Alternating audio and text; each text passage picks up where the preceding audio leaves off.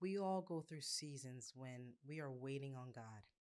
It could be waiting for a promise He made, the fulfillment of a dream He put on our hearts, or the deliverance from a hardship. Whichever the reason, the Christian walk is paved with waiting periods. We wait because we are like planted seeds that need time to grow into beautiful trees. Hear me when I say this God does his best works in us in the waiting. He develops us, makes us take roots deep into Him so we can grow and bear fruits that will glorify Him and others will enjoy. But let's be real waiting on God is tough. And more often than not, we don't want to do it. I have been praying and waiting for financial freedom for years. And at many times, I wanted to give up. I couldn't take another disappointment. Have you been there? Feeling so weary of the weight that you tell God from the depth of your pain that you can't take it anymore? Telling Him with brimming tears that you can't keep getting your hopes up, only to be disappointed? Being frustrated of always wondering when God will show up or if He will show up? I have felt that way many times. But whenever I was on the verge of giving up, I stumbled upon a sermon or went through a situation that revived my hope. And through this cycle, I have learned how to wait well because waiting on God is not a means to an end. On the contrary, it is a critical process that matures us. How we wait will affect our growth and the length of our wait. And here are some ways to maximize our growth during the waiting seasons. But before I give you my points, I want to encourage you to watch the Emerge Podcast 10th episode entitled, Why Does God Wait to the Last Minute to Help Us? All right, allow me to share how to wait on God and how to do it well. Number one, wait without complaining. Now, I have been found extremely guilty of complaining whilst waiting on God, and He has humbly disciplined me. If you know, you know. You see, waiting on God provides fertile soil for complaints to grow. We complain it's taking too long, not happening how we want it. Others are prospering and we are not, etc. I am overwhelmingly guilty of this. I have too complained many times, which isn't right. Until the Holy Spirit revealed to me that complaining is a sign of spiritual immaturity and a total lack of reverence for God. It is saying God is not doing a good enough job of running things, and I would probably be able to do it better. As a result of this, God may lengthen our waiting. Take the children of Israel, for example. When they were in the wilderness waiting on God to take them to the promised land, they complained nonstop. It irritated God, and the consequences were devastating. God forbade the older generation from entering the promised land, and the younger generation also had to wait 40 years. If it could happen to them, it could happen to us. So, refrain from complaining during your wait. Instead, be full of praises for God. Number two, wait with faith and expectation. When you are waiting on God, it's important that you wait with faith and expectation. For a long time, I waited without expecting God to deliver, and my prayers were mostly wishful thinking. But that's not how to wait on God. We are to wait eagerly and with a confident expectation that God will come through. We should expect his promises as a pregnant woman expects her baby to be born, with anticipation and joy. Waiting with expectation shows trust in God, for we believe what we can see, but we are called to live by faith, not by sight. It's also a sign of mature faith, for it's harder to trust God when we are in the waiting than the promise. In the book of Isaiah, chapter 40, verse 31, it says, But they who wait for the Lord shall renew their strength. They shall mount up with wings like eagles. They shall run and not be weary. They shall walk and not faint. Continuing with point number three keep producing good works while waiting on God. God created us to do good works, and faith without works is dead.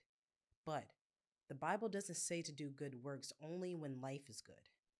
We can still do good works while we are waiting on God. To wait on means to attend someone or serve them, as a waiter waits for a table at a restaurant. And that's how we, the people of God, should wait on Him. We don't wait on God passively, but proactively. We wait well by pleasing Him, seeking His will, and obeying His commandments. Never allow any season or pain to prevent you from producing good works. So, in your waiting, serve others, be generous, and pray without ceasing.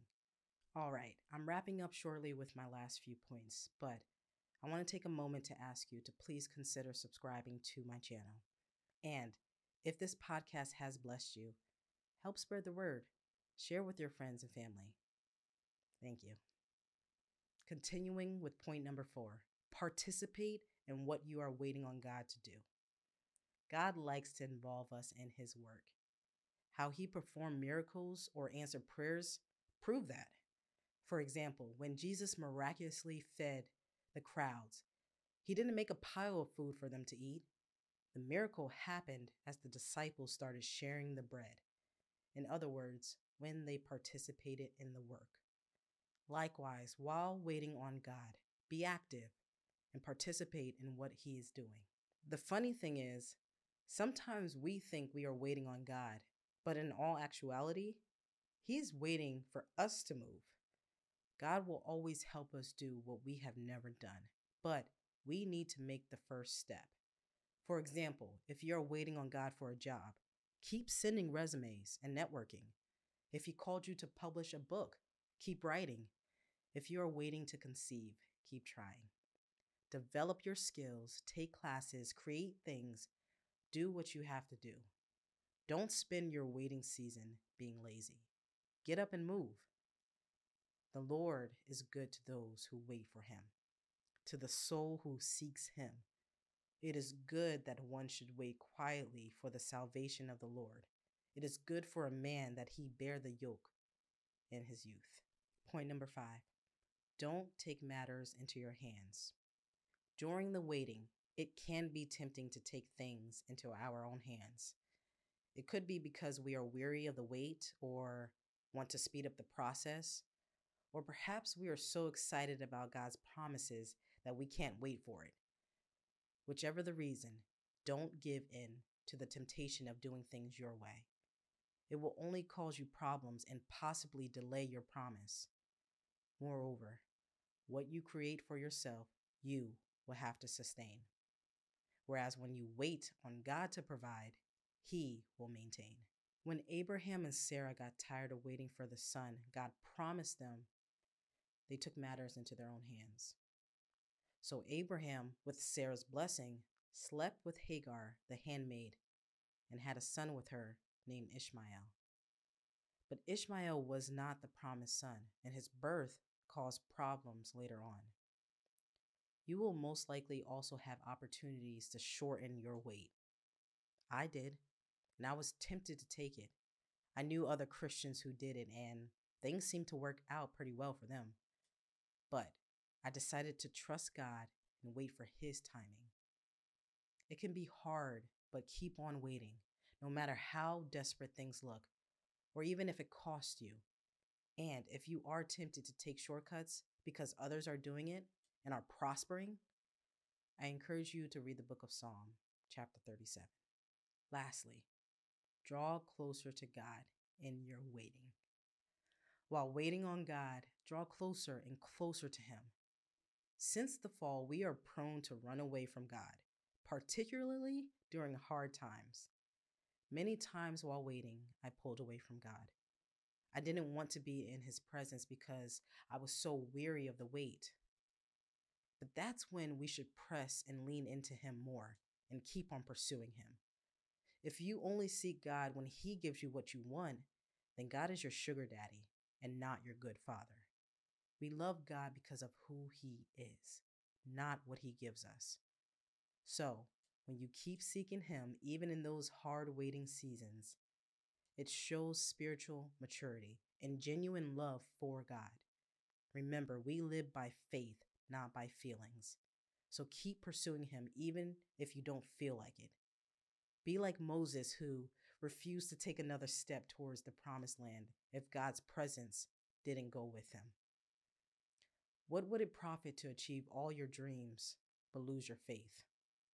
Wait for the Lord. Be strong and let your heart take courage. Wait for the Lord. For a while, I did not spend my waiting season well and didn't do half of the things I just listed. But God has been good and provided many opportunities to help me grow rather than giving up on me. God cares about our lives more than we do. He wants us to obtain His promises more than we do and has given us all we need to receive it. And waiting on Him well is part of it. If you are waiting on God, I hope this episode helps and encourages you to not give up, to keep waiting well. And before you know it, God will come through.